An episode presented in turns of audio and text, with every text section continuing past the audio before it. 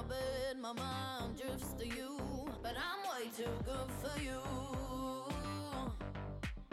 Yeah, you know it. I'm way too good for you. Yeah, I'm over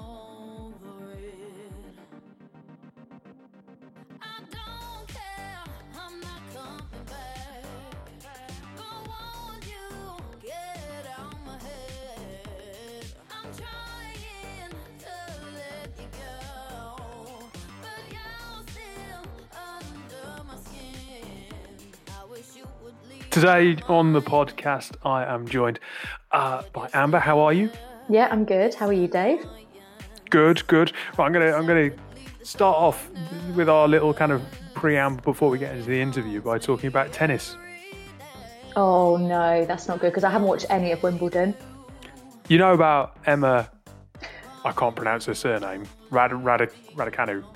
I do. I, I don't, well, I've kind of seen like on Twitter that obviously she had to retire, but I don't really know the reason. Like she just came over all dizzy. Is that right? I don't really know a great deal about this. Um, yeah, so she she basically uh, her breathing was out of control. The heart rate was very high. Um, she it's pushed pushed herself to the the limits of her ability at that time. She's 18 years old.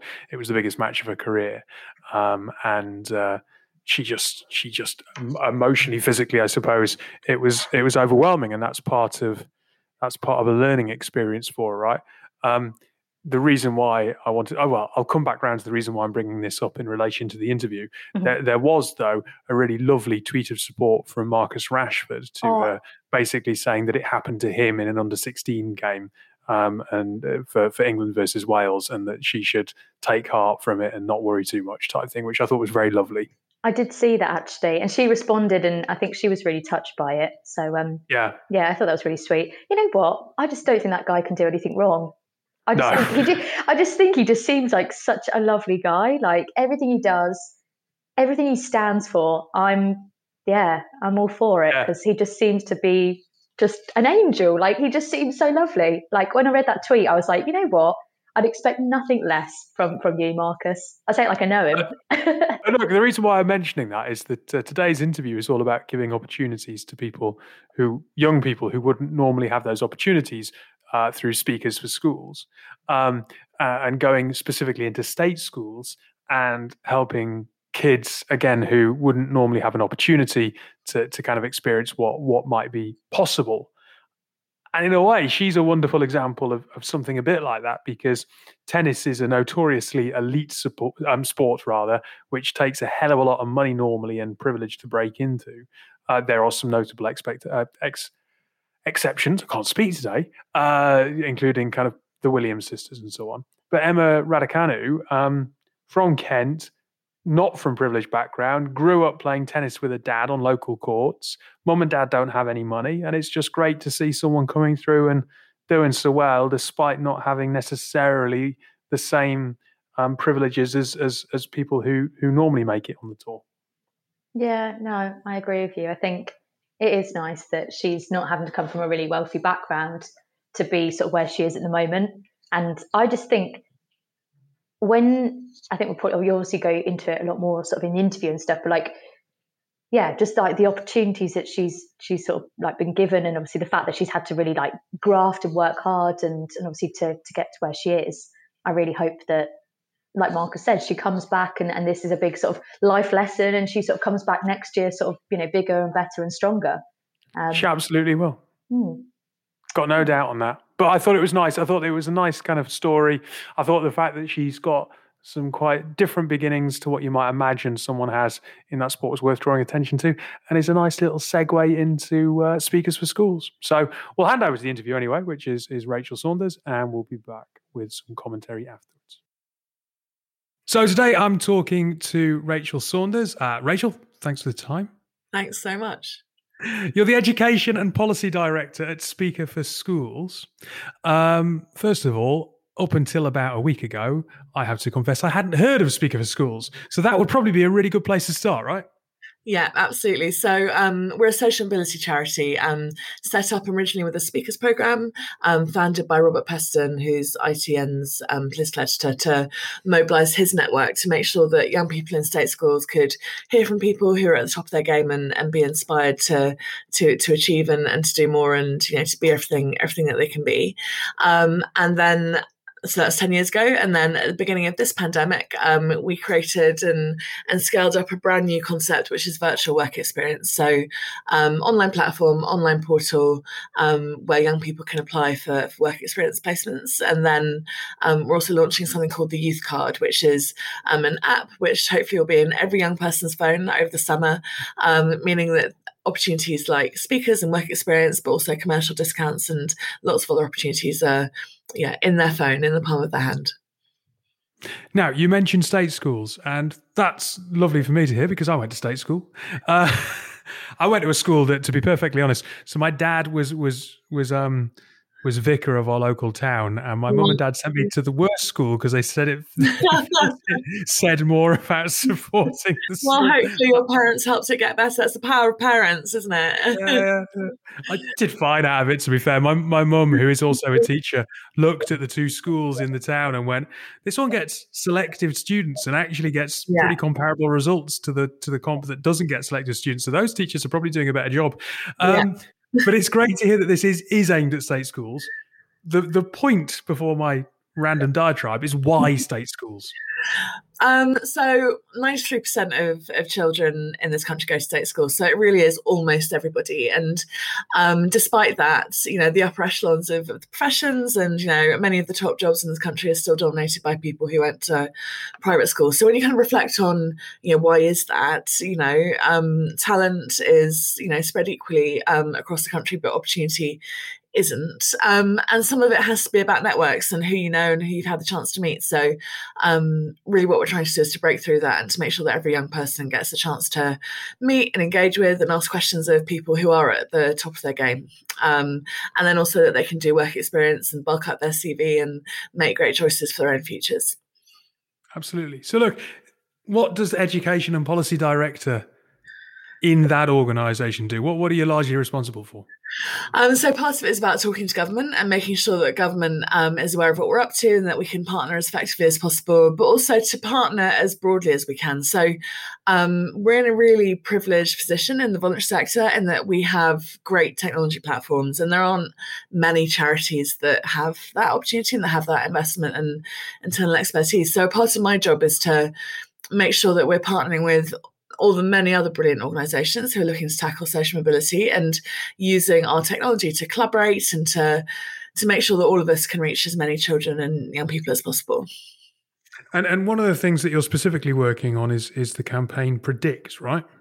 Absolutely. So we have a number of campaigns each year, and Predict is a real focus for us, um, especially over the summer. So it's all about um, making sure that young people can see in the future world of work the incredible role that technology is going to play and, and is already playing. You know, kind of the rapidly changing opportunities that technology brings is changing almost every organization you know whether you're working in in in retail or, or banking or you know in the technology sector itself you know the the, the tools that we have available to us are changing so quickly which is changing the nature of our jobs so quickly. So um, we've secured 11,000 placements for for young people um, and all of them are in businesses where technology is really important. So young people have that opportunity to have an online work experience placement with a business and to understand very broadly what that business does, but in the context of, of technological transformation. So I, I, suppose the interesting question on this point, right, is is you ask businesses to reflect on how they operate and then help use that data to help prepare young people for the world of work. Yeah. But we're in a time right now when a lot of businesses aren't entirely sure themselves, right? Exactly. And that's the interesting thing, isn't it? I think as much as anything, it's really useful for a young person to understand that nobody has all the answers. You know, that mm. there are some aspects of, you know, how a particular profession or role operates, which is relatively set. And, you know, you can talk to a young person about your own career journey and, and how you got to, to where you are. But actually, you know, the world is changing rapidly and, you know, technology is a part of that. So Um, it's also about equipping young people to shape their own futures and to shape the future of, of you know whatever career they choose as much as it is about helping them understand where we are now. And when we say online work experience or placements, what, what are we talking about? Because this isn't an internship, right? This this is this is if I think back to work experience, to me, that meant two weeks in an architect's firm when I was kind of I think I was 15, I might have been 16, I'm not entirely sure.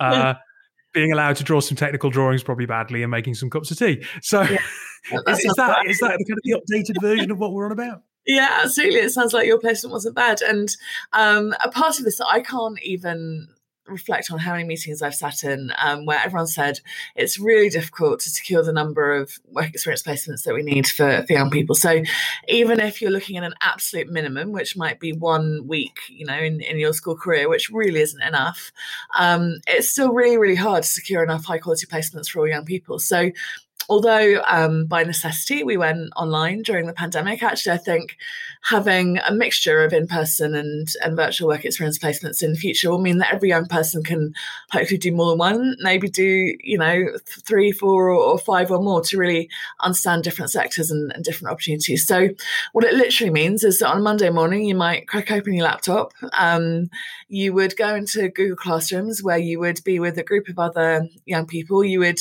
meet a range of people from the business. So, um, different people would talk to you about what they do. They might be able to to sometimes people literally show you around their work environment and kind of take their laptop around. Actually sometimes people are working from home themselves and you know they can they can reflect on how they connect with their colleagues at this time. Um, you would meet different people from the organization. You would be given a project which you would work on through the week um, with with your peers. Um, you would get direct feedback um, from the business on on that project you know the kind of feedback that develops you and, and helps you to to learn and grow and, and move forward as well. And you would have an experience which is as close as possible to actually being in that organization and, and doing that job. Um, whilst also having the, the, the, opportunity to you know to meet senior people meet people in their early career and you know have a discussion with them and, and talk to them and, and question them and, and hear their point of view. Yeah well look all of which is absolutely fantastic. I, I suppose the, the interesting thing and the tricky thing for, for me to kind of get my head around and this might be wholly naive, but you know, I, I think about office-based work. I think about the tertiary sector. I think about kind of services, professional services, all very much office-based. Um, as up, you know, as up until eighteen months ago, uh, and going to work was that apprentice idea, wasn't it? You get those sh- sh- those awful shots of London from the skyline, and people putting on suits and whatever else. But I, I remember my work experience again. If I reflect back to that, it was different. It was going into an office and going somewhere different and not going to school. Yeah. And kind of, you know, you, you open up your laptop and you're into a Google Classroom. It's like that's kind of similar to what the kids have been doing in education. So, is there an element of trying to get that slight excitement, or, or do you think that still exists regardless? Is that me being really naive and stuck in my stuck in my thinking? I think it's really important that we have a mixture. So, young people I've been speaking to, when I talk to them about what they want, to get out of their work experience, part of it is absolutely that sense of being at work. And, you know, is this uh, a workplace that I can enjoy and and thrive in?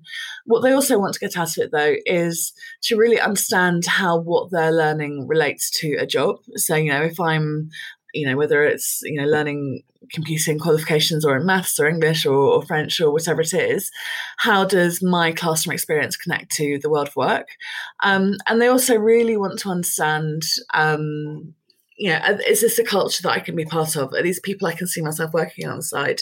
Something else that's really important to, to young people I've spoken to is that actually business people can help them develop their essential skills. So things like leadership, teamwork, problem solving, you know the, the, the small team that you might work with on a shared project might actually be the most practical team working opportunity you've ever had before you get the opportunity to actually you know get a proper job and, and get out there and and apply your skills in the real world. So whereas that kind of practical you know i'm at work this is what it's like moment is really vital and you know, in, in the future it'll be really important to have a combination of in person and, and virtual. I think virtual work experience can tick a lot of the boxes for what um, young people are, help, uh, you know want to get out of and helping hoping to get out of a work experience and they're so savvy you know like and so amazed by how many young people are really thoughtful and really reflective about, you know, how they want to use their time and and what they want to get out of their work experience. So I think if you're a young person who's being well prepared, you know, whether your own reflections or or at school, you can make sure that you get the maximum value from from the experience that you have, whether it's online or in person. So I suppose the, one of the other things that I wanted to just quiz around is how you're finding that balance. I, mean, I suppose there's this trade-off right at the minute that you're a social mobility cha- charity, um, and you're talking to state school kids, some of whom might come from rural areas or areas which are quite um, deprived in some regards with regards to, to work. I, I, grew up in the northeast, grew up in southeast Northumberland. Um, Newcastle was the only real option in, in terms of office work, I suppose. Uh, but there, there are parts of Northumberland that are far more rural than the one I grew up in, and, and travel to an office and so on would have been a would have been a barrier to people, not in quite the same way that it is now. But at the same point in time, some parts of those countries don't have the best internet connectivity or or families might not have access to the technology they need. So on the one hand there's this removal of barriers because you're not constrained by geographies but at the same time there is that technology that sorry that digital divide that exists in society. So how how are you trying to make sure that whilst one set of barriers is removed we also tackle the other ones that do certainly exist Absolutely, and and that first set of barriers and being able to address them is really exciting. Like I was, I'm recently talking to a young person called Bo, who lives in Birmingham and was able to get a work experience at Cornwall Space Centre. Like that just wouldn't be possible, you know, for a young, young person from Birmingham. And you know, he's he's had the opportunity to to learn about getting into space, um, which is amazing. So, um, and as you said, you know, for, for many young people, you know, living in rural coastal communities, you know, the ability to to access a wide range of experiences that just wouldn't be possible if they were limited to, you know, where they could travel to on on the bus in the morning. So that's incredibly exciting, and you know, it means that young people can people make big decisions in their lives, don't they? Whether it's, you know, age 18 or, or, a little bit older, you know, you might move across the country for a job or for a career. So having the opportunity to to really understand in advance what that might mean and, you know, to get all the information you can is is vital. Um, on the second issue around digital divide, that is easier now that you can at least be in school. So during the periods of lockdown when schools were closed, that was really tough. Um, but now, if a young person doesn't have, um, sometimes it can be a question of not having a laptop at home or not having broadband at home or just not having the space. You know, you can be in a crowded home with siblings knocking around and, you know, it's just not useful um, to, to be trying to, to focus whilst sitting sitting on your bed. Um, so, yeah, so now that schools are open again and young people at least have the option of being able to maybe sit in a library or, or a quiet classroom, um, hopefully we can be addressing some of those issues. But, you know, it's a broader long term challenge. It's not just about the work experience placement, it's about the ability to do homework, it's about the ability to, you know, to research. Career, you you come off your placement and you're so excited to think about your future, but, you know, where's the, you know, the access to the internet that you need to then, you know, be able to research the, the careers options that that might come next. So yeah, tackling the digital divide is vital. So look, as, as a last point, I, I think what the charity is doing is amazing. Um, I think it let's let's make sure that I get this stat right. But eleven thousand young people in state schools and, and, colleges across the UK are undertaking work experience, right? And and you mentioned that there is a need for more opportunities for these young people. So if someone's listening and they run a technology department of a large bank or an insurance firm or something like that, yeah. what should they do? Yeah. So just go to Speakers for Schools online, Google us, find us. Um, we have an online portal. Um, if you already have um, an idea about how you might want to run your placement, then um, you can just advertise that with us and we'll find the young people who are right for you. Young people can apply through the portal. You'll receive a, a list of, of young people who are interested in, in, their personal statements. We'll also do all we can to make sure that you're able to target the young people who, who need it most. So young people from most deprived communities, young people on free school meals, maybe who are care experienced, um, we'll do all the work to make sure that the young people who we send through to you are the young people who would benefit most. Um, if you need some help to design the placement, then we'd love to do that with you as well. So um, if it's thinking about, you know, who's best from the business to to come and speak, or what's the project that you might want to design, or actually how do you make it really exciting and, and interactive? Yeah, we'd love to work with you to to make that happen. So just sign up to the portal. It's really straightforward. A human will talk to you. So there's that good combination of um, online facilitation. You know, you can sign line up and, and advertise and, and reach young people online. But we also have a team of people who can make sure that you're happy and comfortable and, and confident um, about what you're offering um, before it goes live. So, yeah, super keen to have all of those conversations. Perfect. Well, look, it's been a pleasure to speak to you. Um, fingers crossed, the work continues to to provide those opportunities for for kids that might not have had them otherwise. Amazing. Thanks so much. Right, I, I'm gonna I'm gonna risk putting my foot in it here. I think you went to state school. I always get really confused. Oh god. Did your mum and dad pay? Did my mum? No, no. What for school? Oh Yeah. no, no. Is that that's a You state went. You school? went to state school. Oh, yeah. okay. No, no. I went to state school. yeah. yeah, pub- public public school or private school is you know the posh one that you pay. That's state it. school is the one that the you know the yoiks get thrown into with everybody else like you and me, I guess. That's the one. And I think the fact that I didn't know the answer to that probably proves that I did not go to um, a private or public school. Um, yeah, no, I went to state school. My school was incredibly, incredibly rough. Um, Yeah. it, it was um, so I went to the same school obviously as my sister, and she's two years older than me. And I remember on my first day, we were like walking to the school, and she was giving me like a whole sort of debrief. You know, don't do this, do this, watch out for this, and and sort of was yeah, sort of prepping me. And um, and then as I walked into the school gates, there was just like a massive clump of hair on the floor. Like a Nice. massive clump of girls' hair, and it's like a big ball of extensions. And I was like, "Oh God, like this will be fun." So you went to state school. I, as I well. went to I went to a shitty school. No, no, that's not fair. It's not a shitty school. It did very good by me, but my mum and dad sent me to the local um, comprehensive because they felt that it was important that I, I suppose, had those lessons. I don't know. No, in fairness, as I think I said in the interview, my mum and dad. I can't remember if I said this in the interview or before recording now, actually. But, I, but my mum, who's a teacher, looked at the grades of the selective school in our town versus the grades of just the normal state school. They were both state schools, but one one had a kind of a, a selective entrance exam, and the selective school, despite having the cherry pick of students, was getting exactly the same results. So my mum said, actually, it was better to send you to a state school which had some more obvious problems because the teachers were obviously doing more with the kids to get them up to the same standard, which is you know logical. No, that's yeah. I don't, I don't. I can't say that my mum and dad really thought that much into it. To be honest, um, I think it was just where my sister went, and it was just yeah the closest one. It was sort of walking distance. So um, I can't say a great deal of thought went into it, but I um, uh, yeah. I mean, I, I enjoyed it a great deal. Like I thought it was Yeah. brilliant.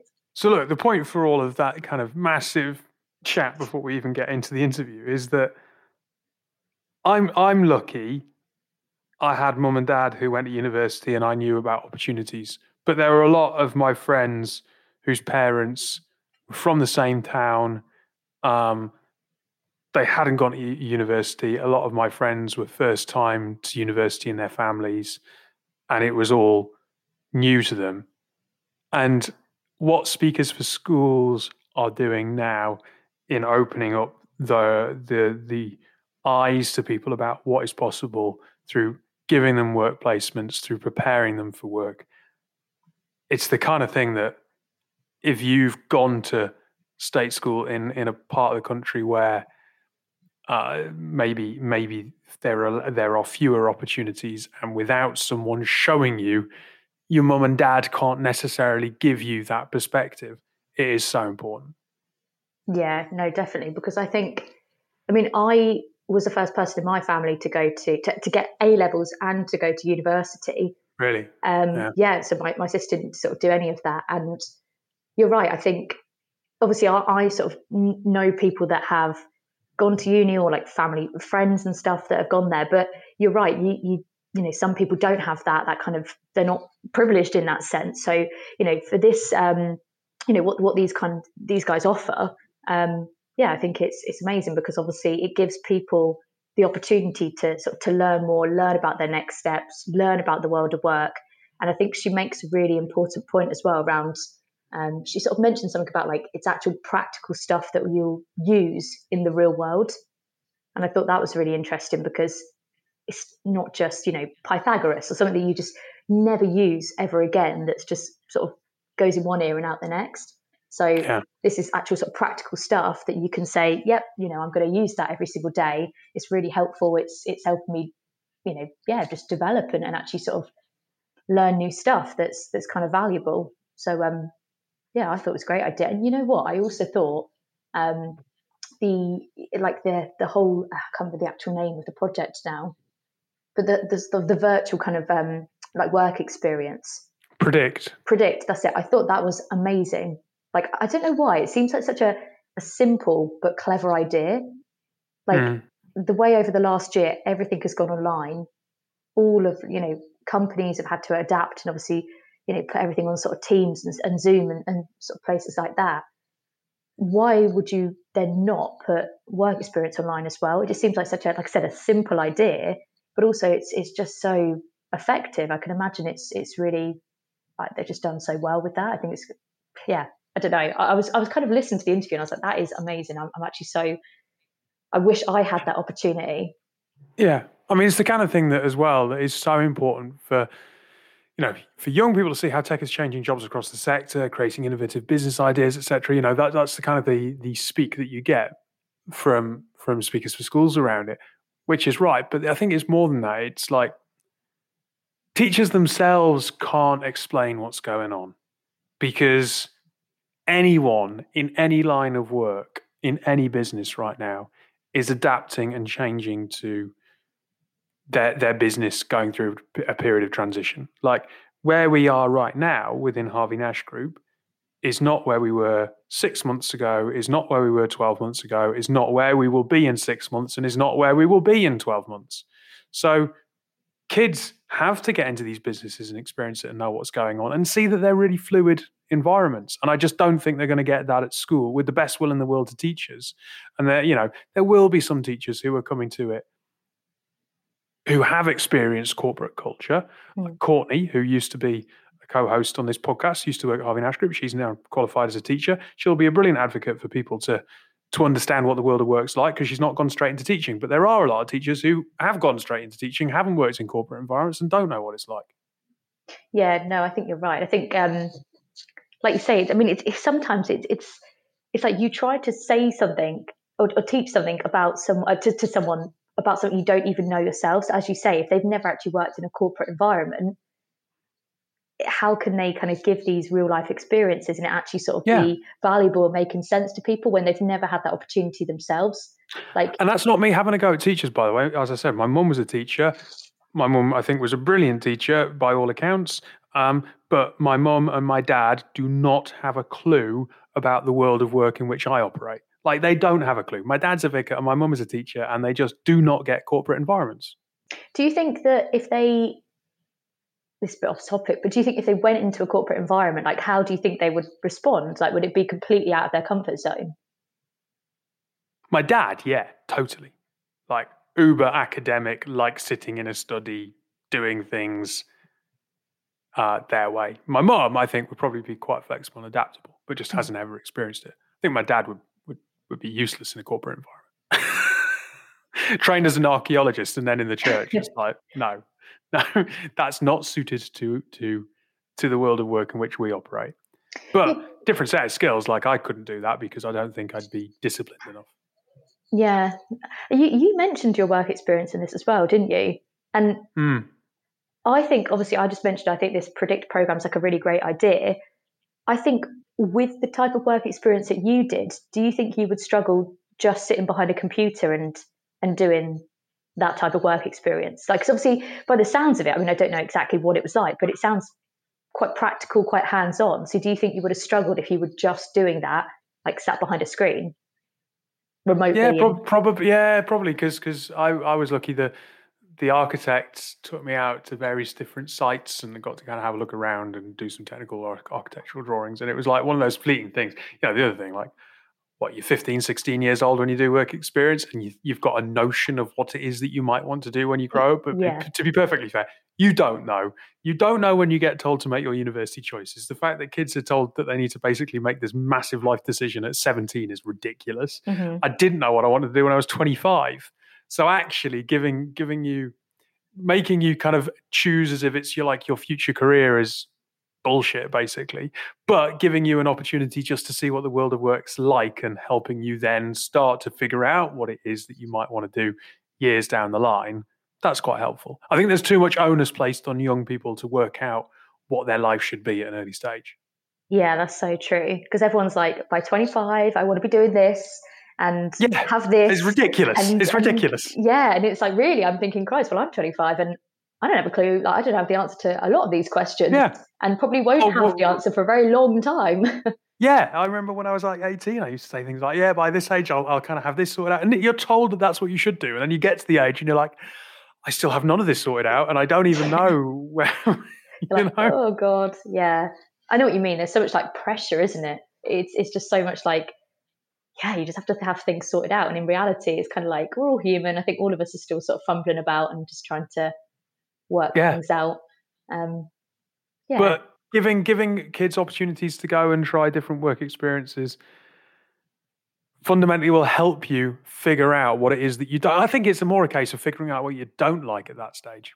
Yeah, I agree. Because I went to um, I went to a school actually, and was like a sort of like a teaching assistant for the the couple of weeks of work experience. By the end of it, I realised that I don't ever really want to work in a school in my entire life. Um, so yeah, you're right. It's just about figuring out the stuff that isn't that appealing and isn't really that interesting, and then you can start to actually sort of hone in on right. I really like this. This is the stuff that does you know really excite me, and this is kind of what I want to do. Um, and I think if you can start to eliminate things and it helps with that, then I mean, ultimately, it's a good thing. Yeah, totally, totally. Brilliant to hear someone like Robert Peston using his um, his name and celebrity to do something really positive. You know, he started by talking about Marcus Rashford. He's used his name and celebrity to do wonderful things. Isn't it great when we hear about people like Marcus Rashford and Robert Peston going out their way to help others? So kudos there. We'll go to an advert break, and when we come back, we'll talk about uh, Cambridge One. A couple of years ago, Michael and Jacob, two friends from London, were both thinking about their consumption and sustainability as a whole. Michael, a professional footballer at the time, realised he had no options when it came to sustainable sportswear. Overconsumption and underuse was all too common. Hylo was born, a sportswear brand fighting for the planet by changing mindsets. They've started with a running shoe made with seven natural materials, and the shoe can be recycled at the end of its life. As a company, they've offset their carbon to beyond zero, making them carbon negative. You can find out more about Hylo and support their mission at hyloathletics.com. That's H Y L O. We support the Hylo movement. Right, so welcome back to the show. We're going to talk very quickly about the UK's most powerful supercomputer, uh, Cambridge One, which is uh, a supercomputer that represents a $100 million investment from the US based company NVIDIA. Um, and this is all about making sense of the massive data sets that the UK has at its at its disposal via its biobank, which I didn't even know that we had a biobank, but there we go. I didn't know that we had a biobank, and, and to be honest, I'm just getting my head around this this supercomputer as well. Well, what it's what it's basically saying is that obviously it's it's crunching and using AI uh, as best as it can to come up with more nuanced treatments. It talks a little bit about in the in the article rather about the field of immuno-oncology. So, for example, existing medicines harness um, a patient's own immune system to fight cancer, but it isn't always apparent which patient patients will will gain the most benefit from the drugs. Some of that information is hidden in imaging of tumors, etc. So Cambridge One can be a, a, a help in fusing uh, the different data sets and building large models that help determine the best course of treatment for patients. So it's it's crunching down data and making sure that that we can deliver better care and therefore better outcomes to patients. And the article goes on to basically say that the UK is is ahead in this. Like only the UK has the ingredients to take advantage advantage of this computing ability because of the huge resources of data. So we've got structured data sets like the biobank, but also a wide range of clinicians via the NHS. Um, and that basically GSK are, are quoted as, as saying this is why GSK built an AI team and AI hubs in London and not in San Francisco, where they where that person was. Is this has this come about because of COVID, or is this something that, that? Well, I suppose it's obviously been in the pipeline for a long time, but has COVID kind of sped this up?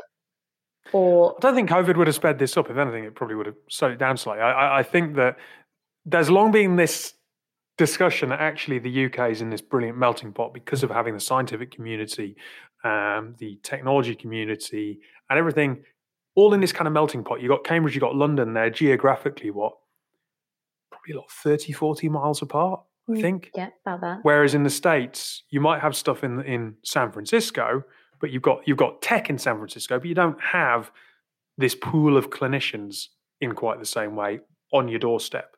Like you'll have pockets of something on the west coast, something on the east coast, something you know, but those cities are thousands of miles apart.